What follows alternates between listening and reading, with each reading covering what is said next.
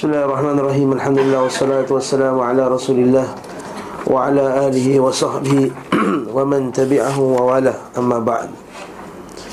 Berkata penulis rahimahullahu ta'ala Pada muka surat 121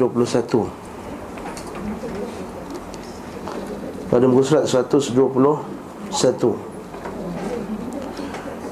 Kelompok yang melarang melagukan Al-Quran mengatakan Hujah kami dalam masalah ini ditinjau dari beberapa segi.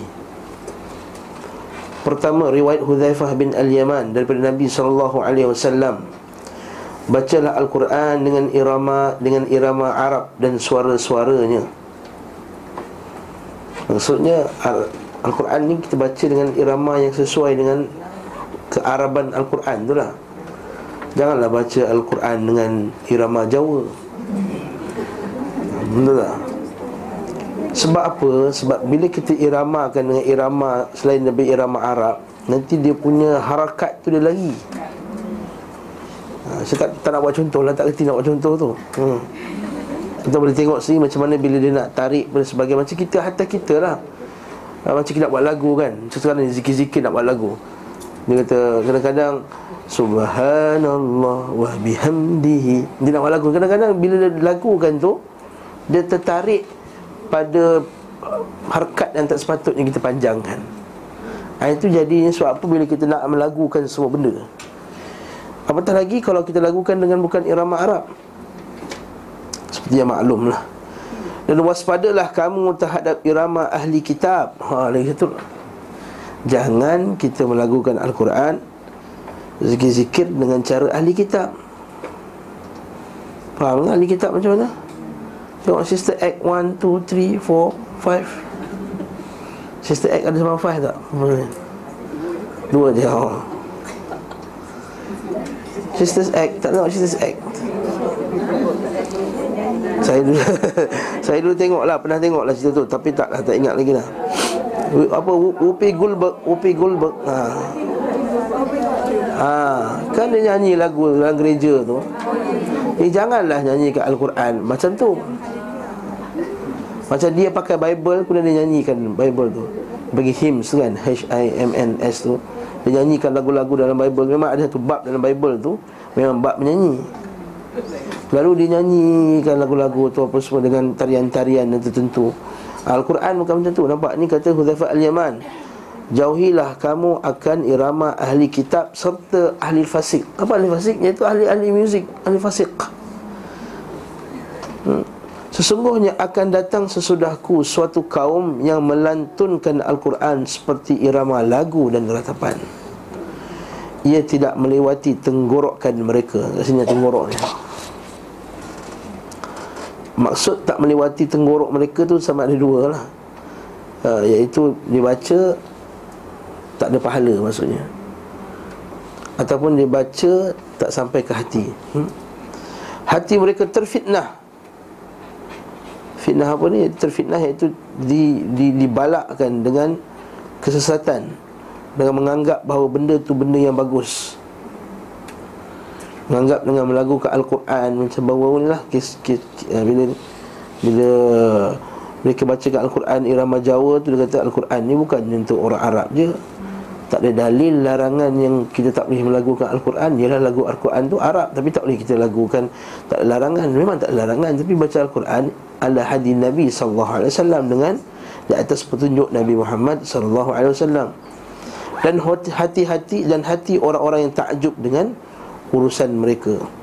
Hadis diriwayatkan oleh Abu Hasan Ar-Razi Dan kitab Tajrid Al-Sihah Dan Abu Abdullah Al-Hakim Al-Tirmidhi Dan kitab Nawadir Usul Hadis ini dijadikan hujah oleh Al-Qadi Abu Ya'la dalam kitab Al-Jami' Di samping itu beliau berhujah pula dengan hadis lain bahawa Nabi sallallahu alaihi wasallam menyebutkan tanda-tanda kiamat serta beberapa yang lain dan di antara perkara yang beliau sebutkan adalah Al-Quran akan dibuat bagaikan seruling. Maksudnya Al-Quran tu hanyalah sebagai untuk menyedapkan muziknya. Nak kahwin baca Quran dulu, kononnya nak ambil barakah. Lepas tu 5 minit pertama aja baca Quran. Sampai habis majlis Muzik tak habis-habis ya? Zapin lah, mapin lah, apalah semua macam-macam lah. Mereka mengedepankan seseorang yang tidak lebih mahir membaca Dan tidak pula lebih utama di antara mereka. Mereka tidak mengedepankannya kecuali untuk melantunkan lagu bagi mereka. Itu je cerita dia. Sekadar nak bagi ada lagu. Patutnya baca Quran Memang ulama salaf dahulu Bila dia nak mulakan satu majlis Sebahagian daripada mereka ni suka mulakan dengan bacaan Al-Quran. Macam kita buat sekarang ni. Memang betul. Atau bacaan hadis sekalipun Majlis bacaan hadis ni Kadang-kadang dia mulakan dengan bacaan Al-Quran. Tujuannya supaya kita Dapat pengajaran daripada itu Bukan sekadar nak bersedap-sedap dengan Al-Quran tadi. Oleh itu Kalau kita tengok Nas ini Dalil ini pertama Yang yang hadis Hudhaifah Al-Yaman ni Menjadi dalil kepada orang yang Melarang Untuk kita melakukan Al-Quran Mereka berkata Ziyad An-Nahdi datang kepada Anas radhiyallahu anhu bersama para qurra iaitu orang-orang yang pandai membaca Al-Quran. Lalu dikatakan padanya bacalah maka dia mengeraskan suaranya dengan berirama dan beliau seorang memiliki suara yang nyaring. Anas menyingkap wajahnya yang tertutup sehelai pakaian hitam dan berkata wahai wahai engkau bukan demikian yang dahulu mereka lakukan. mereka tu merujuk kepada siapa? Ha, para sahabat radhiyallahu taala anhum. Ini dalil bahawa nampak tak?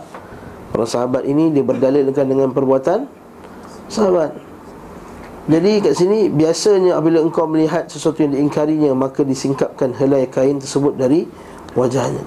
Mereka berkata Nabi SAW pernah melarang seorang muazzin yang melantunkan azan dengan berirama. Maksud irama yang berlebih-lebih lah. Dia nak azan dia lampau-lampau sangat. Dia irama. Nak sedapkan azan tu kan. Nanti orang yang berduit ketika azan tu. Ha, kan? Dia punya azan tu macam dia tengah menyanyi. Tak ada rasa nampak macam takwa kepada Allah Taala. Tak sepatutnya macam tu dia nak lawan siapa tarik lagi lagi power. Betul. Ada setengah-setengah golongan yang yang yang pandai baca Quran ni dia buat satu majlis minta maaf lah kalau terkena tu nasib lah ha? nak cerita tak Dan balik kadang-kadang sambil duduk minum air Macam orang lepak ni Minum air ada yang tengah isap kot daun Ada apa semua. Baca Quran ni. Ha, tu semua tarik lah. Oh, Allah Power ni. Lawan kata. Oh, tarik lagi. Faham tak? Maksudnya Bila seorang ni tarik tinggi Dia suruh kawan dia lawan lagi pula Tujuan dia apa untuk Test siapa power Siapa suara lagi power Lagi tinggi Lagi kuat tarik hmm. Sambil baca Quran tu Jadi kemudian kata itulah dia majlis ahli Quran Itu kan majlis ahli Quran Majlis ahli Quran adalah majlis taqwa ya. Lalu dia kata apa? Maka Nabi SAW bersabda sesungguhnya azan itu mudah dan lugas Mudah dan senang lah Jika azanmu mudah dan lugas Lugasnya apa?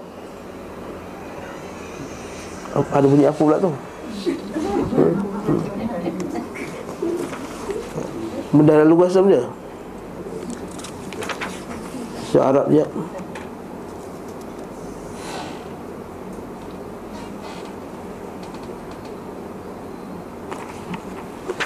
Mana dia? Hmm. Sahlun samhun. Oh. Innal adhan sahlun samhun. Sahlun ni macam kita lepaskan macam tu je. Ha. Lugas tu sebenarnya apa? Kalau kataan yasmah, samh, sama dengan yasmah. Yasmah maksudnya dia melepaskan lah macam tu. Dia maafkan macam tu. Maksudnya bukan dia mudah dan senang lah maksudnya. Mudah dan bersahaja. Ha, itu orang naik azan Allahu Akbar Allahu Akbar. Nah. Dia tak perlu macam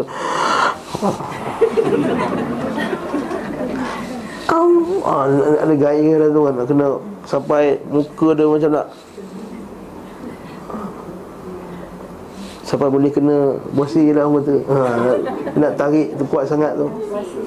Ha, okay? Nak tarik kuat sangat.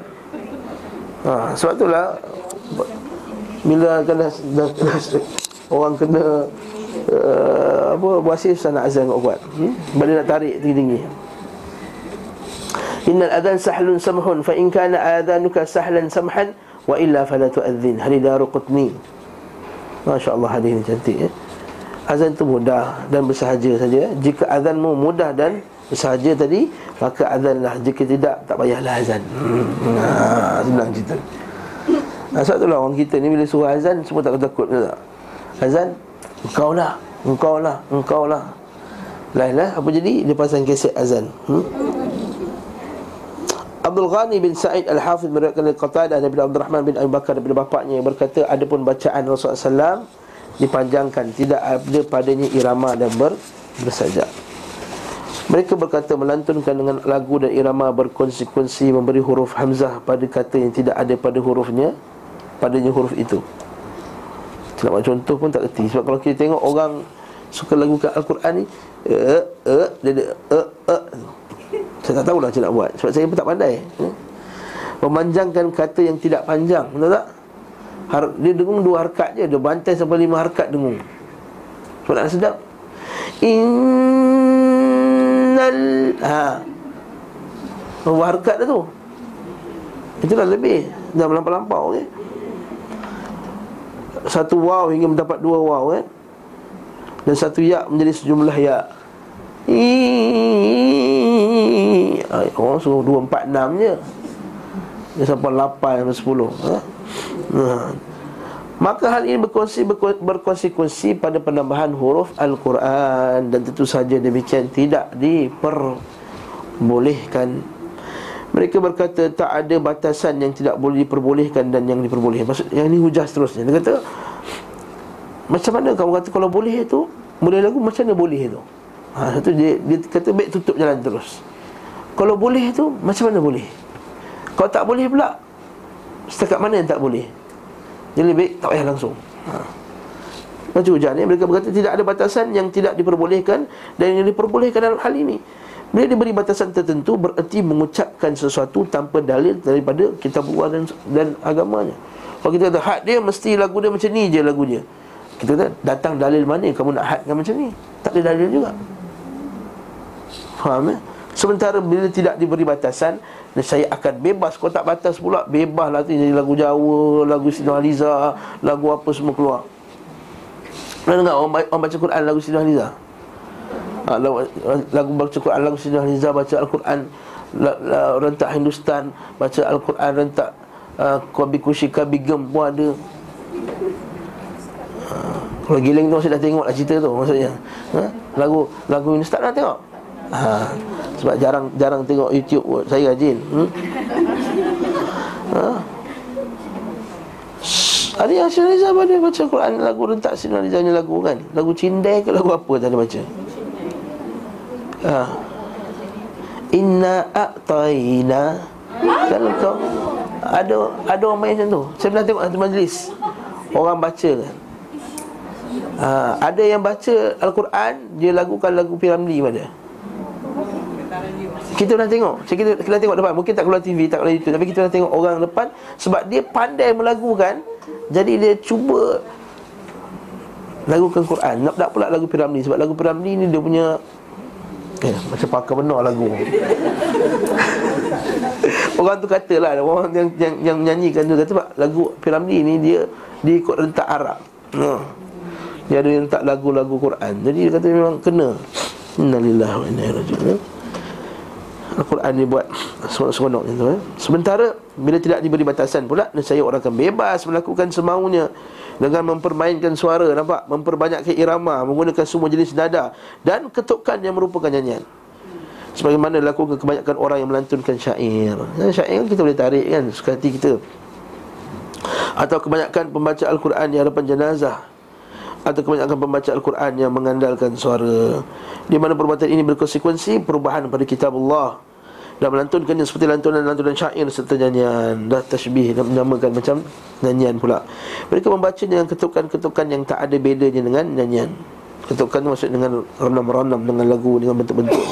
Termasuk pula sikap lancang terhadap Allah dan kitabnya. Mempermainkan Al-Quran dan cenderung pada hiasan syaitan. Ha, nak jadikan Al-Quran tu macam muzik.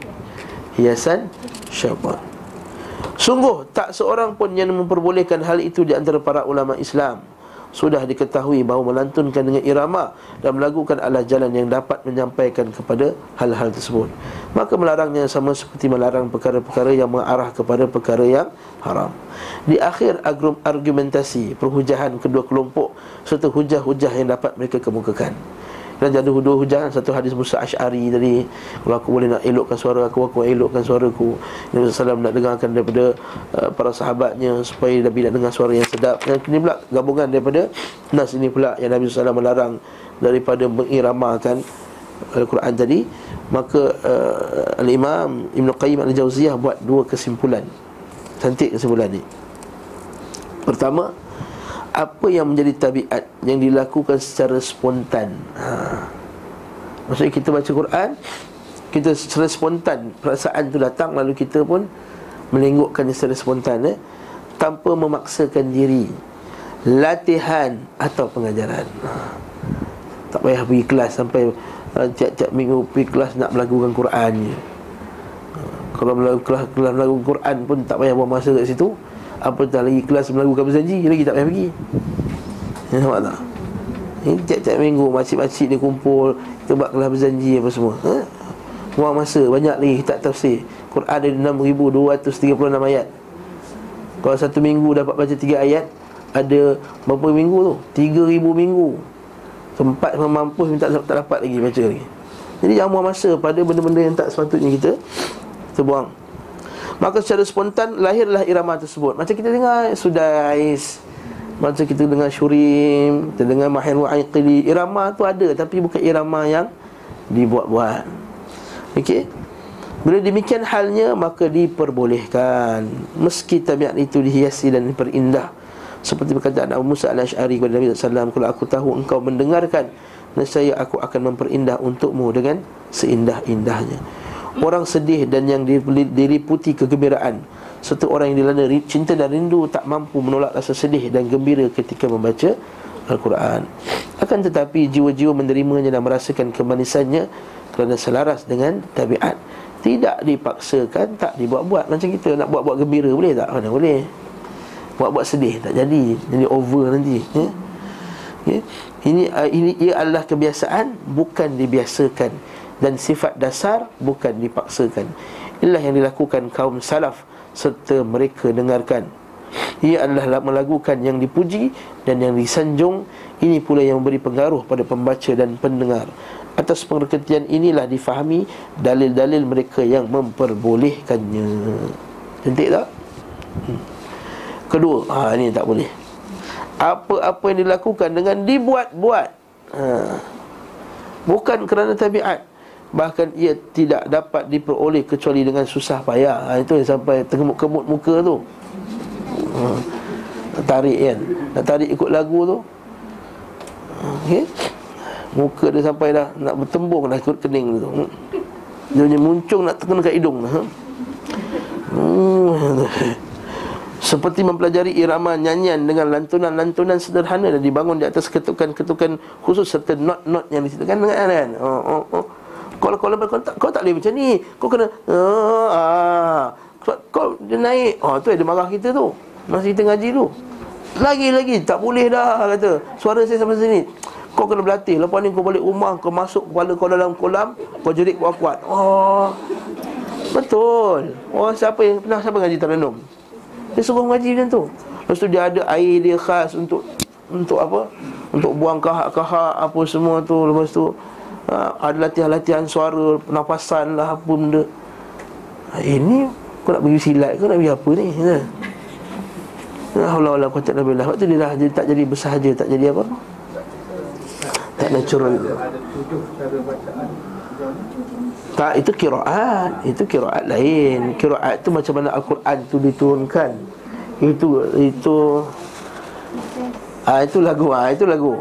Ah itu lagu. Yang ni bukan kalau kalau kiraat ha, Ibn Abi Asim apa semua itu lain Itu macam mana Quran tu diturunkan Quran Nafi' apa semua tu Qalun apa semua itu Macam mana Quran tu di Ni, ni lagu dia apa tu apa sebut kan Bayati ah Bayati yang biasa dia A'udzubillahi minasyaitonirrajim. Ha. ha. Bismillahirrahmanirrahim Ha dia, dia, dia lagu rendah tu Dia lagu rendah Ah naik naik Ah sini kau kena naik Dia kata Ha Kau tak boleh stay macam tu Sampai akhir surah Dia kata Barakallahu fikum. Saya bukan nak ngutuk kalau waktu ustaz ngutuk lah. Saya bukan ngutuk. Kau nak mengaji sekadar untuk menambahkan maklumat tak apa. Tapi jangan kita jadikan ah nak baca Quran mesti macam tu. Ha tak nak kita nak jadi kita takut jadi bidah nanti. Takut dia jadi bidah. Dia kata siapa baca Quran tak ikut lagu tu tak betul. Sebab ada golongan ekstrim di kalangan mereka yang pandai lagu ni. Dia kata siapa yang baca Al-Quran tak ikut lagu tu yang tujuh apa banyak lagu tu? Tujuh kan. Maka dia tak betul bacaan. Sampai ada di kalangan ekstrim Di kalangan mereka Bila dengar Imam Mekah Sudah kata eh, Dia ni bukan reti lagu pun Dia main belasah lagu dia je Ha nampak Ha dia kata ni Lagu dia main belasah je Sengau je Dia kata ha Dia kutuk lagi Yang dia belajar dari mana Dia ada lah Guru-guru memang ada Ada ada kari-kari lagu ni Sebab itulah orang sekarang Dah silap perkataan kari tu. Perkataan qari itu pun dah silap ada makna. Dulu para salaf dulu perkataan qari Maksudnya orang yang hafal Quran Dan faham betul makna dia. Dan menguasai Al-Quran tu. Itu baru qari. Zaman sekarang Yang masuk pertandingan tu yang qari. Faham tak? Ada ni qari ni. Rupanya qari apa? Qari pertandingan. Jadi bila sebut ah, para-para qari Dah lain dah Qari kita yang kita uh, Yang salah faham sebelum ni Dah berbeza dengan Qari pada zaman sekarang Minta maaf saya sebut dah Kalau, kalau YouTube keluar lah Lantak lah Tapi nak cakap benda ni Akhirnya fokus manusia lain Berminggu-minggu pertandingan dibuat semata-mata nak baca Quran siapa paling sedap lagu dia. Buang masa patutnya buatlah pertandingan siapa hafal Quran paling banyak dan siapa hafal tafsir paling banyak lagi bagus. Macam dibuat di di Saudi sini. Kan buat pertandingan Siapa yang hafal Quran 4,000, 5,000 ringgit gaji 5,000 rial hadiah dia Baru-baru ni budak Malaysia menang 100,000 kat mana? Kuwait ke kat mana Qatar 100,000 budak Malaysia menang yang Aiman tu Siapa nama dia tu? Yang sekarang Muhammad Muhammad tu Budak taman tu Ha? Malam tadi 100,000 juga? Ha. Ah, malam tadi 100,000 Kilauan emas Ha.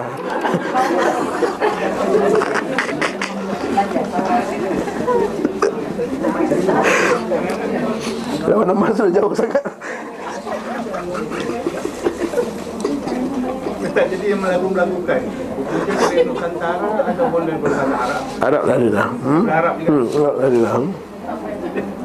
Lawan emas tu jauh sangat lah Yang tu dah Itu sebuah sungai. Dia tengah cerita sekut Astagfirullah Itu pun sama kan tu. Allah musta'an. Ya. Mula ada bintang kecil. Lepas tu ada Kebih fantasia. Tu kilauan emas. Ha. Maksudnya kilauan kubur kata tu. Lamayan ha, Lamayan kubur. Allah musta'an Okey, dapat kat sini tak not not yang diciptakan. Ni lah dicipta dia direka mesti lagu ni macam ni. Oh re mi fa sol la ti do. Ah macam tu. Jadi dia baca Quran tu kena ikutlah dunia rentak tu. Jadi inilah yang tidak disukai kaum salaf. Mereka caci dan cela. Oh, caci dan cela. Salaf cela tu. Mereka melarang dan meng- mengingkari membaca Al-Quran dengan cara seperti itu. Dari dari mereka yang melarang hanya mencakup bahagian ini. Berdasarkan perincian di atas Maka hilanglah kerancuan Kekeliruan Dan menjadi jelas Kebenaran dari yang selainnya. Semua yang memiliki pengetahuan Tentang kondisi salaf akan mengetahui cara pasti bahawa mereka bersih dari membaca Al-Quran Dengan irama-irama muzik yang dibuat-buat Iaitu ketukan-ketukan dan nada-nada yang teratur, terbatas dan tertentu Lepas tu dia, dia marah kalau kita tiba-tiba lompat lagu, lompat lagu Kau apa pasal kau lompat-lompat lagu ni? Dia kata Kita dulu mau nak haji, kita tak, tak, tak, tak faham sangat set-set lagu tu Tu kejap lompat ni, kejap lompat sini, lompat Kata kau kejap bayati, kejap nawan, kejap ni Mana boleh? Hai kata Siapa kata mana boleh? Dalil mana? Quran kan tak boleh Hadis mana kata tak boleh? Yelah, memang tak ada dalil kata, tapi ada adab dalam Quran. Eh adab pula bila masa. Bila adab mesti datang dari Quran dan Sunnah juga. Yelah bukan adab tapi Tak syok. Ha, Itu tak syok telinga kau. Aku syok je. Okay. Nampak tak?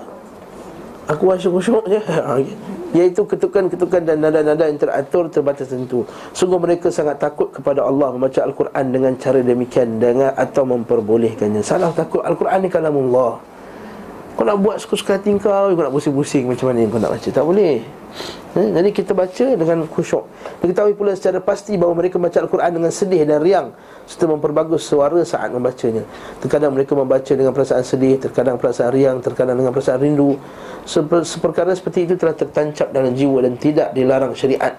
Kerana begitu jauh merasuk ke jiwa. Bahkan syariat membimbing dan memotivasi kepadanya Seraya mengkabarkan bahawa Allah mendengar siapa yang baca baca Al-Quran. Demikian Beliau SAW bersabda bukan dari kami yang tidak melakukan Al-Quran. Untuk ada ini ada beberapa pengertian Pertama khabar atau akan kenyataan yang kita semua melakukannya Atau penafian bagi mereka yang tidak melakukannya. Faham tak tu? Maksudnya khabar Suruh kita buat benda tersebut Iaitu kita suruh kita melakukan Al-Quran Ataupun penafian bagi mereka yang tidak melakukannya. Maksudnya jangan baca Al-Quran dengan tak ada perasaan langsung. Ha, Itu maksudnya.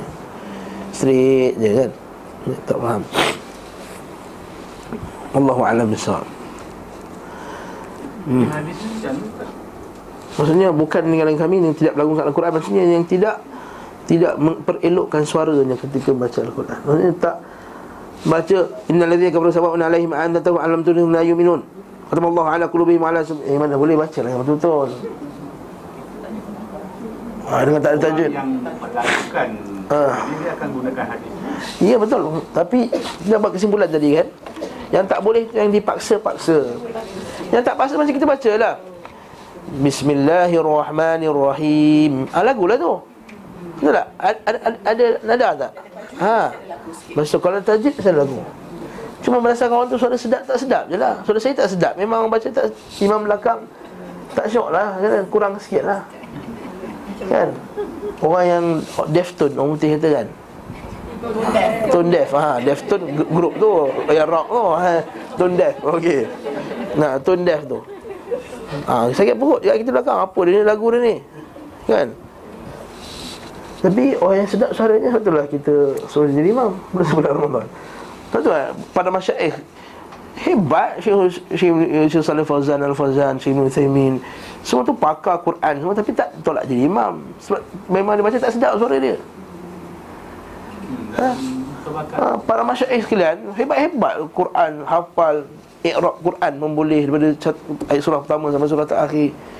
Bukan sekat iqrab Tafsir, maknanya, riwayat, dirayah Apa semua Ikhtilaf Apa kiraat pun tahu semua. Tapi tak tolak jadi imam Sebab suara tak sedap. Jadi lawah beberapa tahun yang dulu Kalau uh, peserta daripada Bangladesh Peserta daripada Afrika tu Memang tak boleh menang punya lah. Tak sedap suara dia? Ha. ha, Nasib dia lah Tapi, Tapi sebenarnya Yang sedap-sedap dia tak nak masuk. Ha. Saya pernah kenal kawan sahabat kita Afrika Masya Allah Baca Quran. Masya hebat gila baca. Daripada hafazannya. Tapi hebat dia tahu Apa nak masuk pertandingan ni. Pertandingan ni untuk menggalakkan orang melagukan Quran. Bukan menggalakkan orang baca Quran. Menggalakkan orang melagukan Quran je. Baik kita buat pertandingan hafazan Quran. Pertandingan hafazan Quran peringkat antarabangsa. Lagi bagus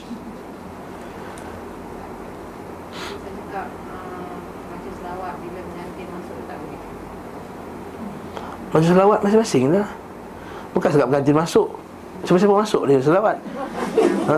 Upacara baca selawat ketika pengantin masuk ha, Saya bagi saya tak payah Allahumma salli ala Muhammad Oh, datang Itu pengantin je ni ha. ha. Nampak cleavage dia ha.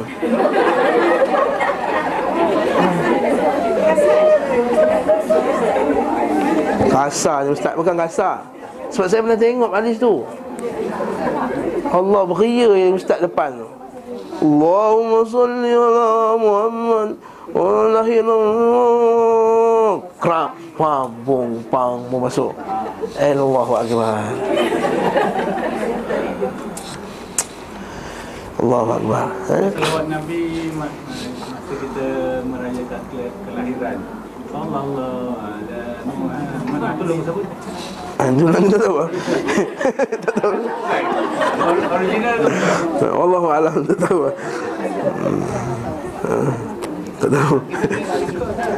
Ah, Kita ikut lah. Selawat-selawat lah. Ha, Nabi, Selawat-selawat je lah. Allahumma salli ala Muhammad wa ala ali Muhammad. Hmm, cukup. Okey dah lah, jomlah jalan kitab ni. Hmm. Hmm. Memang banyak sangat kan. Ustaz ni kerja dia komen orang. Saya tak nak Nak baca bab Tengok orang sakit ke nak lompat Ramadan? Ah, Ramadan. Kalau nak lompat Ramadan Kita buka 199 199 Tapi minggu depan tak ada kelas eh? Minggu depan tak ada. Minggu lagi insyaAllah. Ni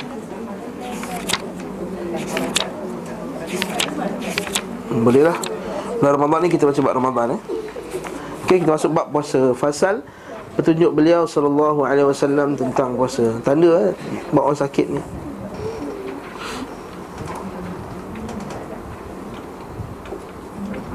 Okey. Berkata penulis rahimahullah. Eh memang ulang balik. Mesti ulang, mesti ulang. Ini tanda eh beritahu saya lupa.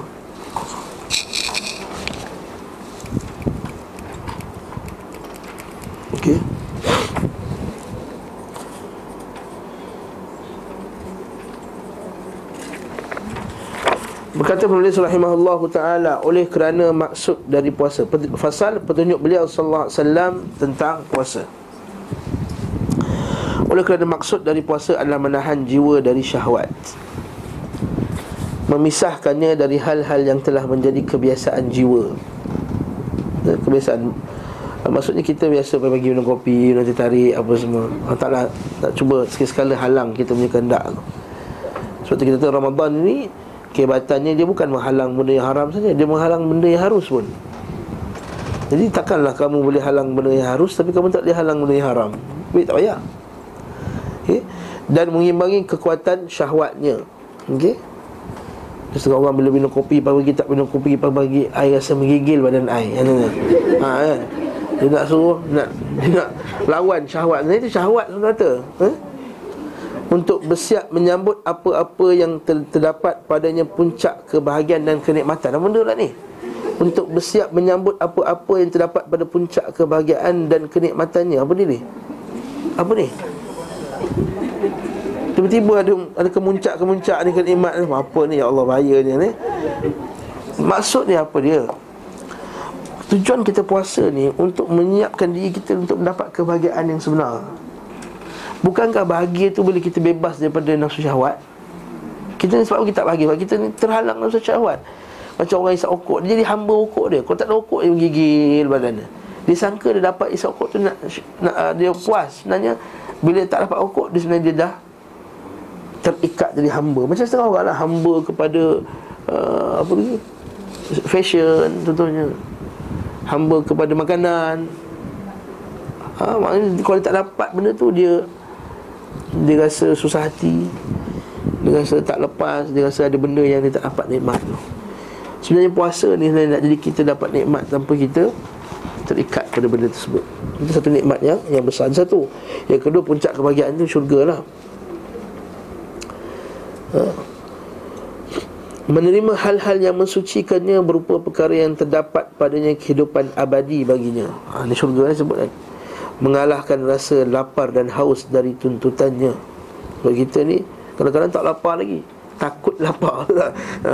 Eh makan-makan. Sebab apa? Takut lapar. Dia belum lapar lagi tau.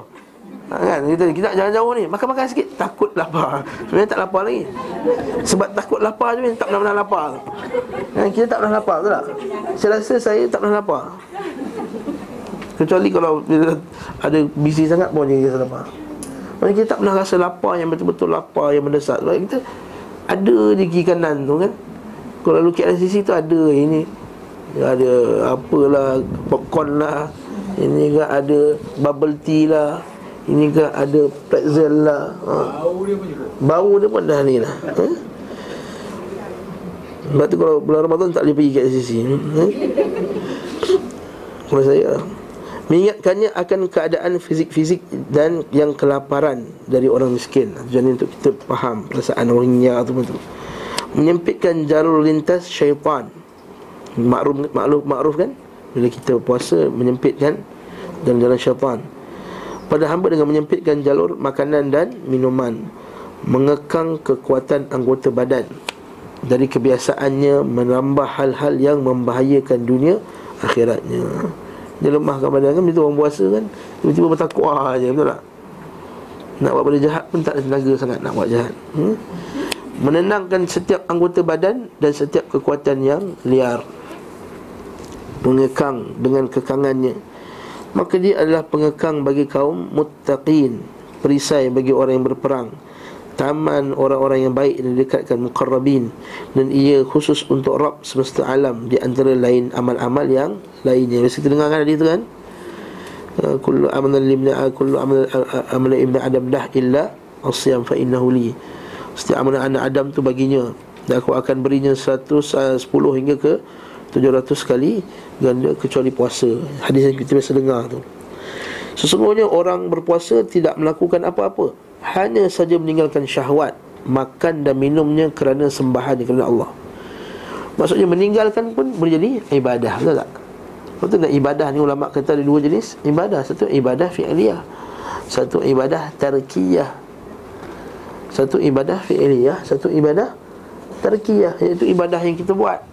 Dan kedua ibadah yang tak buat. Tak buat tu pun ibadah. Kan tak makan tu tak buatlah, tak buat apa-apa, tak buat. Tak buat itu pun satu perbuatan di sisi Allah, satu ibadah. Faham ke maksud saya ni? Kalau kita faham ibadah tu ada ibadah fi'liyah, ada ibadah tarkiyah. Begitu juga bid'ah pun ada bid'ah fi'liyah, ada bid'ah tarkiyah. Siapa yang buat satu yang tak ikut sunnah Nabi, yang dibuat-buat yang baru, maka bid'ah fi'liyah. Maka bila dia meninggalkan sesuatu, kononnya itu part of agama, maka itu ialah bid'ah tarkiyah. Faham tak ni? Contohnya tak nak makan daging Sebab tak makan daging? Kalau darah tinggi lain cerita. Ni tak makan daging sebab? Ah, Dia kata nak jadi seorang yang wali kepada Allah Tak boleh kita makan daging. Ha. ha ini tak betul. Ini beda Ini beda Tarkiyah.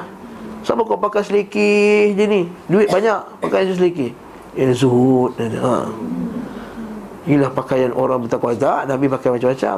Maka kamu meninggalkan pakaian yang elok itu kononnya zuhud bidah.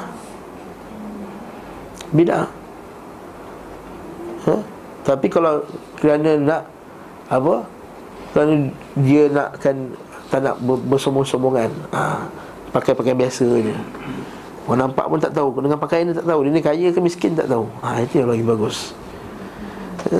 bukannya untuk ha, sebab kita kata antara riak yang disebut oleh Imam Ghazali ialah riak dia panggil riak gaya iaitu dia pakai baju bulu-bulu apa semua supaya nampak dia. Miskin. Miskin. Eh? Wa amma uh, wa masaila fala tanhar. Wa amma bi ni'mati rabbika fahaddith. Uh, antara tafsir ayat tu wa amma bi ni'mati rabbika fahaddith. Iaitu kita kalau ada rezeki pakailah. Jelok sikit. Antara tafsirannya Jangan nampak macam Tuhan Ya Allah dia ni warak tapi teruknya lah Tuhan Islam ni. Ha. Bagi apa kainnya Ya kecuali memang dia dah Miskin tu lain cerita. Lalu ulama salah Seperti Umar Abdul Aziz ha, Dia miskin dia pakai dia Bertampal ke 10 belas-belas tampal baju dia. Tapi Bila depan orang dia pakai baju lain. Dia pakai baju kerajaan Baju baju sebagai pemerintah. Ini lain Kita depan orang Rupanya kat rumahnya hmm, Ada Astro Beyond lagi ya. Kalau zuhud. Nampak tak? Hmm. Semuanya orang puasa tidak melakukan apa-apa. Tadi uh, Sebahannya Maka puasa adalah meninggalkan kecintaan jiwa dan kelazatannya Demi mengedepankan kecintaan Allah dan keredaannya Itu maksudnya. Apa yang kita suka kan? Kita suka makan canai pagi-pagi Kita tertarik Kita tinggalkan ialah amal rahsia antara hamba dan Rabbnya Dia rahsia sebab bila kita tinggalkan Ada siapa dapat nampak tak? Ha, bukan rahsia-rahsia macam tarikat je rahsia tu Rahsia itu bila kita seorang-seorang dalam bilik pun Kita tak buat juga benda tersebut Maka itu rahsia kita dengan Allah Ta'ala Kalau kita jaga mata, kita kenal Ramadan tak, Siapa yang tahu? Dalam kereta, siapa yang, siapa yang nampak? Jaga telinga kita tak pasang radio dengan muzik Siapa yang, siapa yang tahu? Hanya Allah Ta'ala saya tahu. Itu kata dia adalah rahsia antara hamba dan Rabbnya. Solat, orang boleh nampak solat. Aku tak nampak pun dia ni solat. Eh, dia ni dah start nak kritik aku. Dia pun solat di depan orang. Ha, Supaya nampaklah sekali dua dia solat.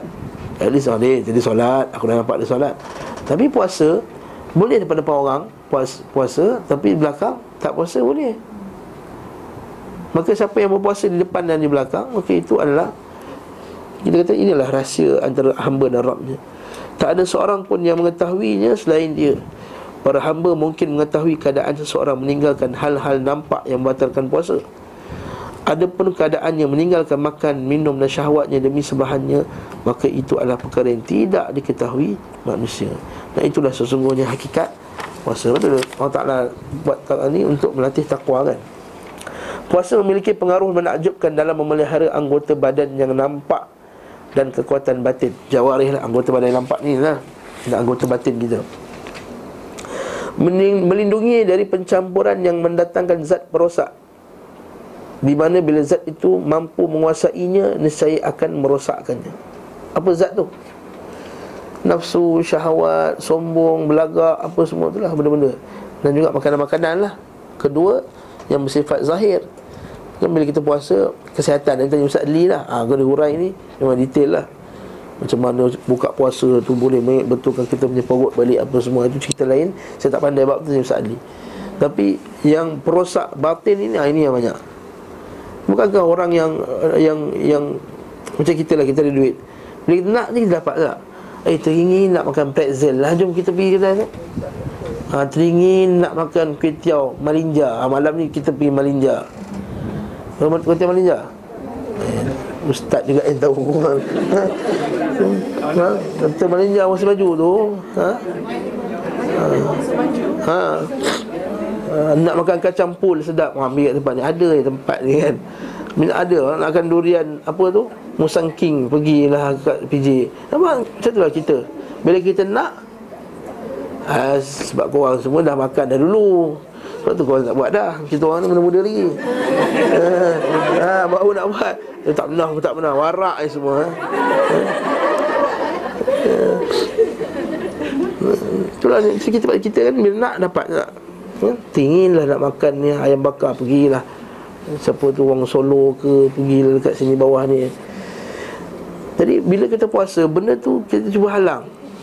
Benda tu ha, Supaya tak sentiasa apa yang nafsu Nak je, terdetik je kita ikut ha, Itu tujuan dia puasa tu Maka puasa melihara kesihatan hati Dan anggota badan sekaligus Serta mengembalikan kepadanya apa-apa yang telah dirampas tangan-tangan syahwat.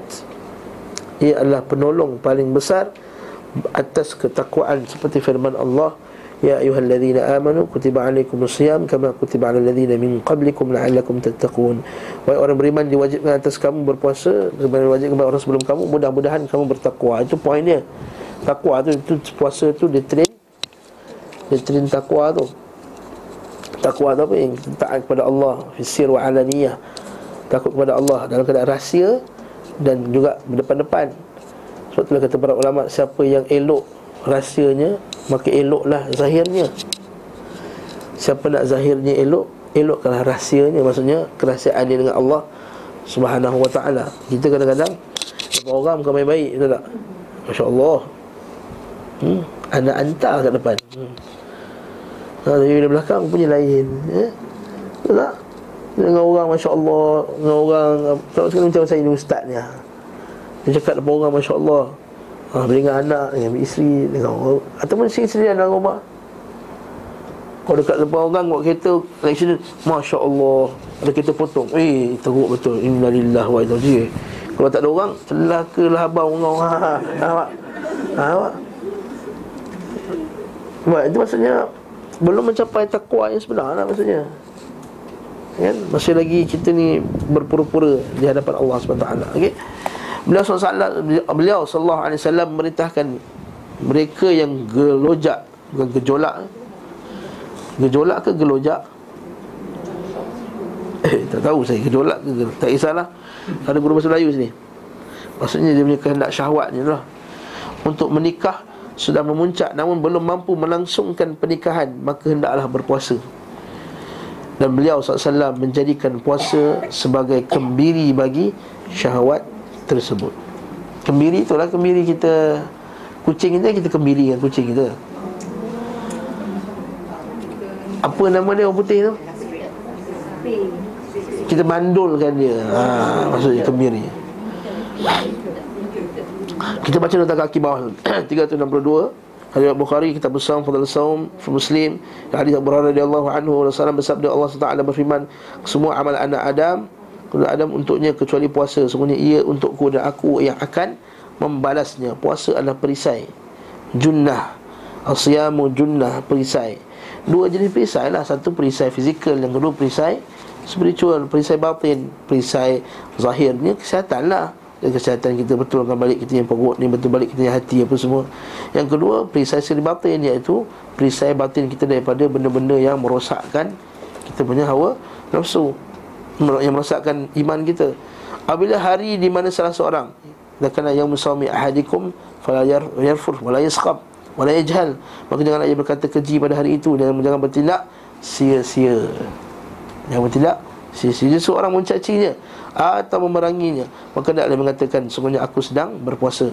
Demi zat yang jiwa Muhammad di tangannya. Bahawa mulut orang puasa lebih harum insyaallah pada hari kiamat daripada aroma kesturi yang kita bincang dulu kan dengan dengan adakah maksudnya kita disuruh untuk membusukkan mulut pada bulan Ramadan bukan itu ialah kerana kita tahan makan tu bau mulut pun keluar eh, busuk tu keluar bagi orang berpuasa dua kegembiraan apabila berbuka dan kemudian saat ia berbuka dan apabila bertemu Rabbnya ia bergembira kerana puasanya. Okey. Hadis nombor bawah lah 363 tu. Riwayat Bukhari dan Muslim, Abu Dawud, Nasa'i, ada daripada Abdullah bin Mas'ud radhiyallahu anhu yang berkata Rasulullah bersabda, "Wahai sekalian pemuda, barang siapa di antara kalian mampu menanggung beban pernikahan, hendaklah ia menikah." Maksudnya dari duit dah. Dari duit dah mampu dah boleh beli rumah, boleh beli apa semua. Dari duit dah nikah lah. Hendaklah ia menikah. Sungguhnya hal itu lebih menundukkan pandangan dan memelihara kemaluan Dan barang siapa yang belum mampu Hendaklah ia berpuasa. Belum mampu ni belum mampu fizikal. Bukan mampu fizikal. Kalau fizikal mana mampu dah Duit tu tak ada eh? Hendaklah ia berpuasa. Sungguhnya puasa itu kembiri Wijak. Ha, Wijak. Maksud kembiri sini adalah Berpuasa memutuskan syahwat untuk Menikah. Bukan memutuskan Menahan lah Menahan syahwat. Kalau dia puasa dengan betul lah Malangnya sekarang ni orang tu puasa betul Tapi orang lain tak puasa tak betul. Kita puasa dah betul lah Orang lain puasa tak betul. Faham tak? kita jaga kita punya. Tapi orang lain tak jaga. Kita masalah juga Pening kat kita. Kan? Kita jaga puasa kita Tengok Allah naik LRT sikit pendek dah Susah dah. Ha, Nak jaga takkan nak jalan macam ni. Barakallahu fikum tak Nak macam mana? Tu Susah tu. Lepas tu ada satu iklan tu kan? Bagus iklan tu tapi di ban pula. Bila iklan tu Dia tunjukkan bahawa orang yang bukan Islam ni Bulan puasa pakai elok sikit Hormat. Tiba-tiba iklan tu di ban sebab Resis dia kata. Ha, Patutnya betul lah tu nasihat yang patutnya kita sampaikan kepada mereka. Itu janganlah Bulan puasa ni pakai elok sikit. Janganlah pakai skirt pendek sampai baju kau lagi lagi labuh pada seluar kau tu. Kan? Maksudnya oleh kerana maslahat puasa disaksikan akal sihat dan fitrah yang suci, maka Allah SWT mensyariatkannya untuk hamba-hambanya sebagai rahmat ke atas mereka. Dengan ini rahmat ke atas mereka. Jadi kita akidah kita adalah apa yang Allah SWT perintahkan kepada kita adalah semuanya li maslahah kita. Ingat ni kaedah fiqh Iaitu apa yang Allah Ta'ala perintahkan Semuanya untuk maslahat manusia Semuanya untuk kebaikan manusia Walaupun kita nampak macam Tahan kita lap, ni lapar Bukan baik apa Ustaz sakit perut lagi Tak. Kebaikan yang lebih besar daripada itu Ini kaedah yang kita perlu faham. Dan bukan hanya pada puasa saja. Yang mungkin puasa sebab kita boleh uh, Dapat tahu hikmah melalui sains Betul tak? Itu yang lain Tuan-tuan berhijab ni Salat Apa lagi? Haji. Haji kan teruk nak pergi Kan besar-sesak apa semua Cuaca lagi apa semua Tapi dia adalah rahmat bagi kita sebenarnya Sama ada rahmat di dunia Atau rahmat di di akhirat. Itu je. Kebaikan untuk mereka dan pelindung serta perisai bagi mereka. Ada pun petunjuk Rasulullah SAW padanya merupakan petunjuk paling sempurna. Ha, dan bila kita kata ini ibadah yang hebat, maka petunjuk Nabi yang paling sempurna paling baik dalam meraih maksudnya serta sangat mudah bagi jiwa. Cara Nabi SAW ajar puasa mudah.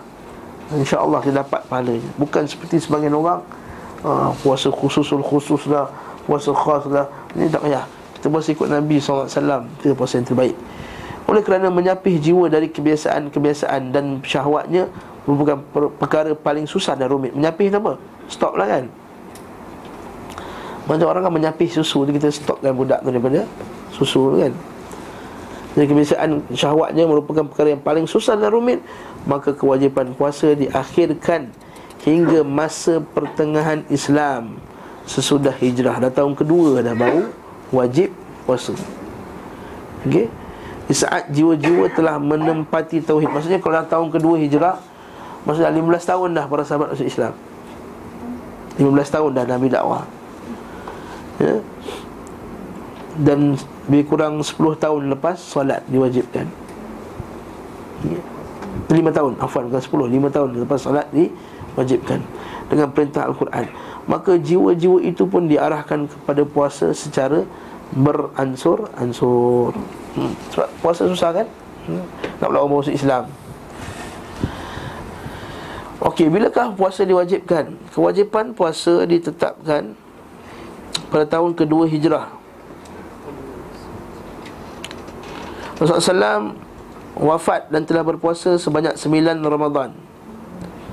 2, 3, 4, 5, 6, 7, 8, 9, 10, 11 10 lah, 9 11 tak sempat. Sebab Nabi wafat bulan Muharram juga kan? Eh, bulan Rabiul Awal kan?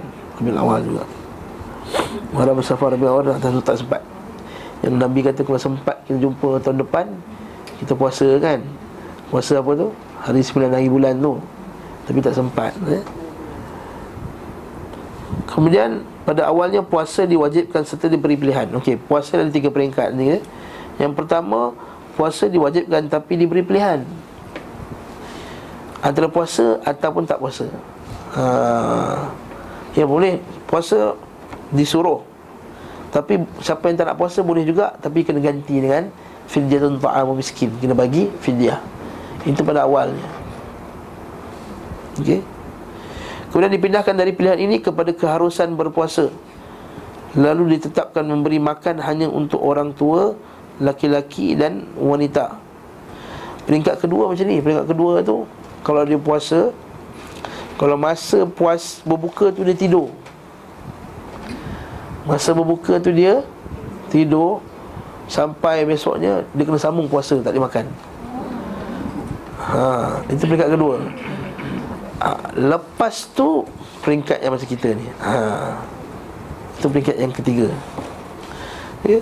Lalu ditetapkan Tapi boleh dah, dah ringkaskan Peringkat kedua tu ya? Kemudian dipindahkan dari pilihan ini Kepada keharusan berpuasa Lalu ditetapkan memberi makan Hanya untuk orang tua Laki-laki dan wanita Jika mereka tidak mampu berpuasa Pada kondisi demikian Keduanya tidak berpuasa Namun memberi makan Setiap hari seorang miskin Apa dalilnya? Kita baca bawah tu Riwayat Bukhari daripada Ibnu Abbas tentang firman Allah Wa 'alal ladzina yutiqunahu fidyatun ta'amu miskin Dan orang-orang yang tidak mampu maka susah puasa maka hendaklah bayar fidyah. Oh ayat ini tidak mansuh, tidak dihapuskan. Bahkan ia berlaku untuk orang tua, laki-laki dan perempuan. Sebab asalnya kan siapa yang tak mampu maka bayar fidyah. Asalnya pilihan pilihan kan.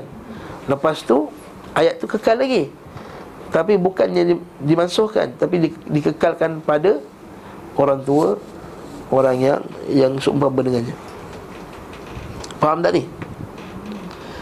Maka mereka memberi makan untuk setiap hari puasa satu orang miskin Bacaan dengan lafaz Yutawwaqunahu Berusaha payah ala kiraat Ibn Mas'ud.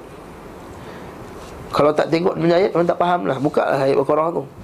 Ha, Surah Baqarah Ya Allah Ta'ala Syahrul Ramadan Alladhi unzila fihi Al-Quran. Uh, apabila kamu nampak saja Ramadan falyasum. Wa man kana minkum maridan aw ala safarin fa iddatu min ayyamin ukhra. Wa 'ala alladhina yutiqunahu. Yutiqunahu. Ayat tu bunyi dia macam ni. Yutiqunahu. Ejaan dia macam ni.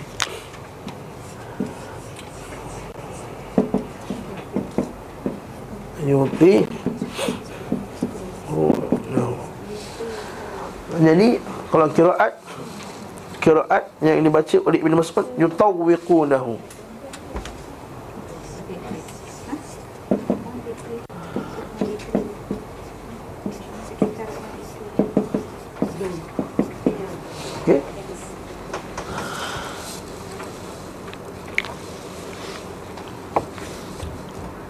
Yutawwa Bukan yutawwi Yutawwaqunahu Tak boleh sekejap je Tak ada masalah. Bagi orang yang tak datang Tak dapat. Tengok ni. Taklah semua tak datang dapat special juga Tuan datang.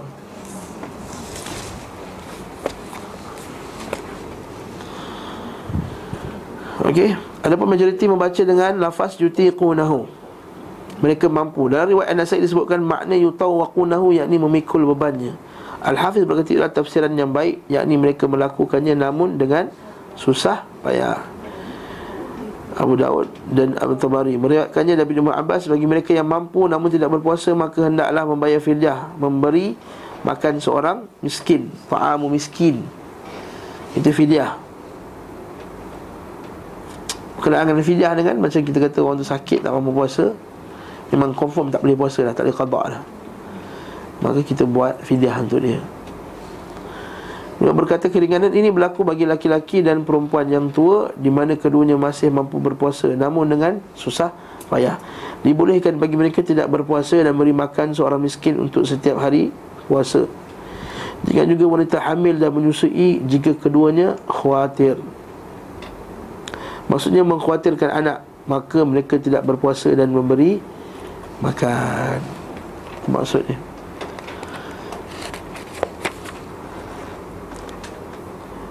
Faham tak ni? Ni, ini biasa dengar kan? Okey. Sebelah pula.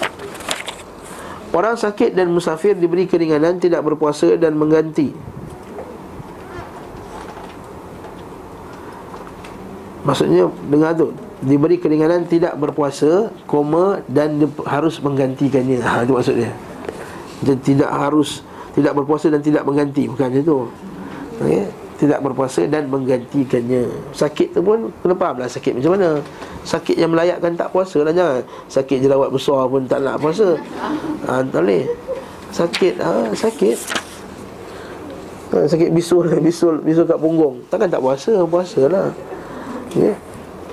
Sedangkan bagi wanita hamil dan menyusui Jika mengkhawatirkan diri mereka sama seperti itu Wanita menyusui jika mengkhawatirkan diri mereka ini mazhab syafi'i ya?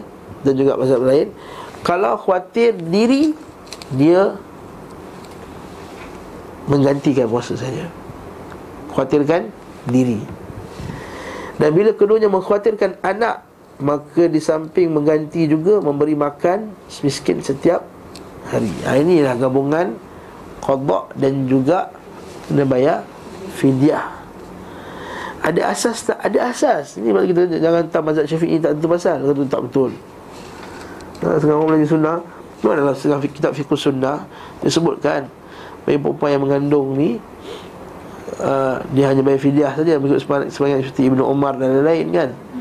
Fidyah saja. Tapi bukanlah kita kata pendapat yang suruh Ganti Dan bayar fidyah tu tak ada asas. Baca bawah. 365 Hadir riwayat Ahmad, Tirmizi, Abu Daud, An-Nasai, Ibn Majah, At-Tahawi, At-Tabari Daripada hadis Anas bin Malik yang berkata Rasulullah bersabda sungguhnya Allah Tabaraka Ta'ala menghilangkan dari puas orang musafir separuh salat dan orang hamil serta menyusui puasa. Salatnya valid. Hadis ini memiliki darjah hasan. Kami tidak mengenal bagi Anas bin Malik tersebut selain hadis yang satu ini. Praktik yang berlangsung di kalangan ahli ilmu bahawa wanita hamil dan menyusui jika mengkhawatirkan anak mereka maka boleh tidak berpuasa dan mengganti lalu mereka berpendapat dalam menentukan apakah wajib bagi kedua golongan wanita itu memberi makan ataukah tidak wajib Sekelompok ulama berpendapat keduanya memberi makan serta dia mengqadakkannya, mengganti. Pendapat ini diriwayatkan daripada Ibnu Umar, Ibnu Abbas, Ibnu bukan pendapat Mujahid, Asy-Syafi'i dan Ahmad. Ha, pendapat yang valid tak sebenarnya. Sekelompok lagi berpendapat bahawa wanita itu hanya mengganti dan tidak memberi makan seperti halnya orang sakit. Ia pendapat Al-Hasan, Atha' Nakhai dan Az-Zuri.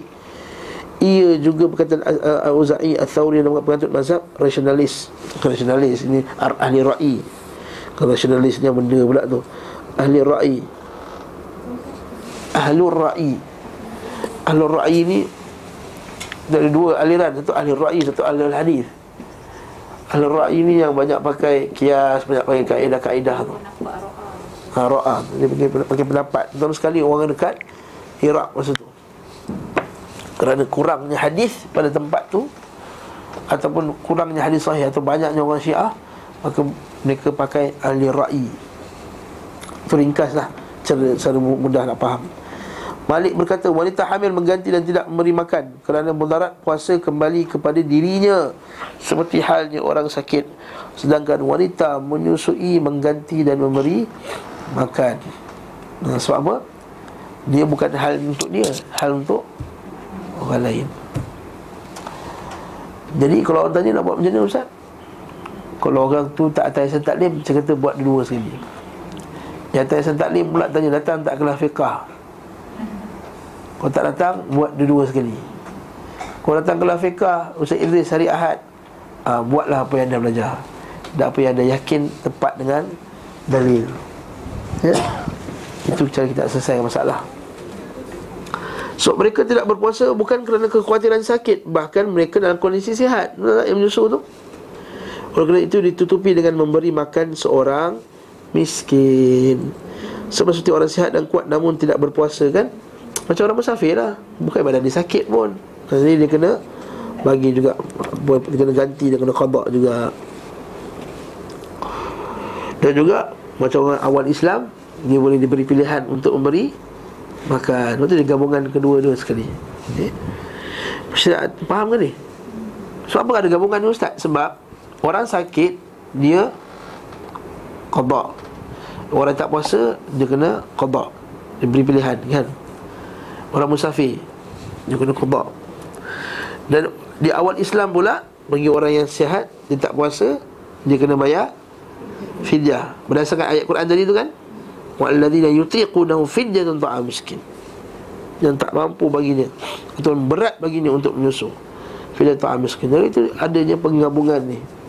Jadi penggabungan ni juga ada Asalnya dalam Quran dan Sunnah Nabi sallallahu alaihi wasallam. Cuma cara faham berbeza itu lantaklah. Jadi kita kata kita hormat semua pendapat dalam masalah ni. Jadi saya kurang setuju pada orang kata ini tak sunnah. Sampai gabungkan tak sunnah. Kita dengar dari masyaikh kita sini dekat dalam Masjid Nabawi sini para masyaikh kata orang tiga pendapat. Kalau anda nak pilih mana pendapat yang anda rasa lebih yakin, maka ambillah pendapat tersebut. Dalam Masjid Masjid Nabawi sini. Jadi janganlah kita yang bawa mengaji sikit ni Dua tiga kelas sana sini Lepas tu nak declare dalam Facebook Tak sunnah benda tersebut. Hmm? Sebahagian ulama Syafi'i memang disuruh gandakan Sebagai apa? Hukuman terhadap dia.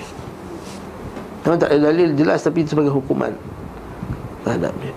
Namun kalau tak digandakan pun Tak ada masalah. Hmm? Persyariatan puasa terdiri pada tiga fasa. Nanti sebut tadi kan? Diwajibkan disertai kebolehan memilih Diwajibkan. Yang kedua Disertai penghapusan atas pilihan. Namun orang berpuasa bila tidur sebelum makan Maka haram baginya makan dan minum hingga malam berikutnya. Haa, saya sebut tadi.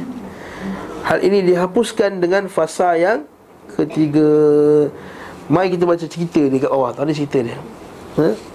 Hadis Bukhari kita bersama Al-Bara' bin Azib. Dia berkata Dahulu pada sahabat Nabi Muhammad SAW Apabila seorang berpuasa Lalu tiba waktu berbuka Namun ia tidur sebelum berbuka. Maka ia tidak makan malam itu Tidak pula siang harinya Sehingga sore. Macam dua hari buka Macam dua hari puasa kan So, Qais bin Syirmah Al-Ansari sedang berpuasa. Ketika tiba waktu berbuka Ia datang kepada isterinya Berkata padanya Apakah padamu makanan? Belum tidak ada. Akan tapi aku akan pergi mencari makanan untukmu. Dan hari itu dia bekerja sehingga dikalahkan oleh kedua matanya. Ha.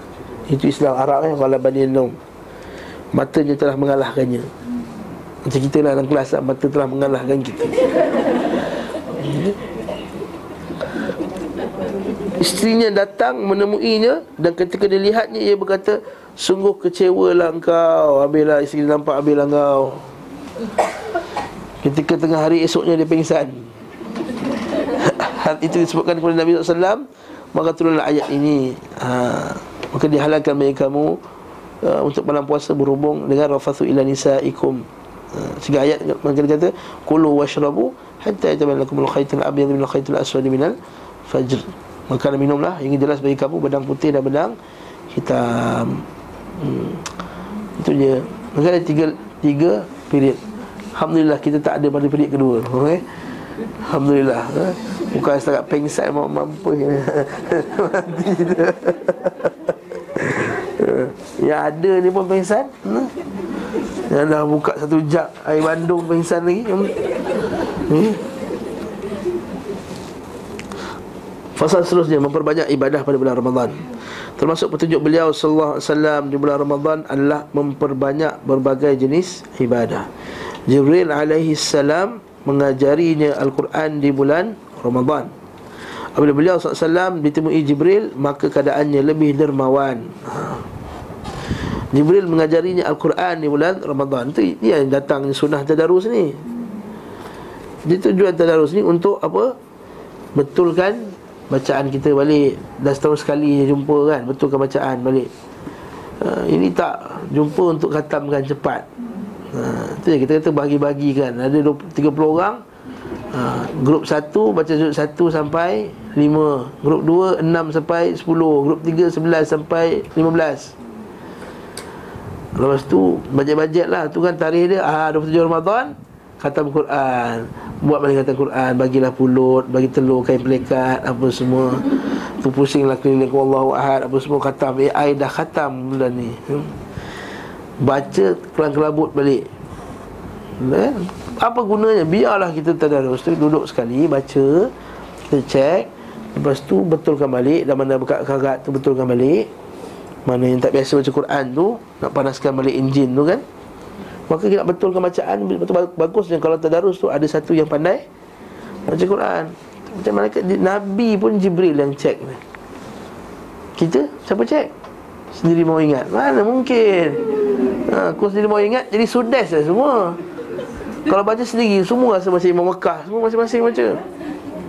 Dia paling sedap sekali ya. Apabila SAW ditemui Jibril Maka keadaannya lebih dermawan. Ini ini kesan bila mujalatus salihin. Mujalasatus salihin. Bila kita selalu mujalasah dengan para orang alim Dan orang baik Maka kita pun akan bertambah baik Itu antara hikmah hadis tu.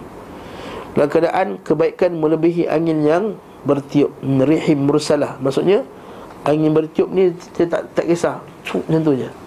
Maka dia buat tanpa berkira-kira. Macam sedekah.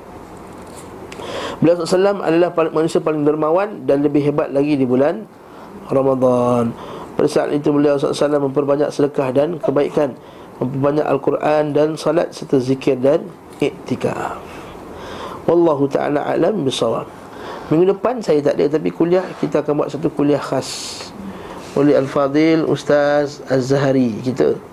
Tajuk ni adalah adab-adab dengan Al-Quran yang dia akan kupas daripada kitab Al-Imam Nawawi Adab Hamalatul Quran Adab penanggung-penanggung Al-Quran. Maksud tanyalah Boleh ke tak ada wuduk ke tak ada wuduk Ustaz? Boleh ke tak benda-benda ni semua? Uh, Apakah bida'ah-bida'ah ketika baca Al-Quran? Apakah sunnah dan kesalahan-kesalahan ketika orang baca Al-Quran?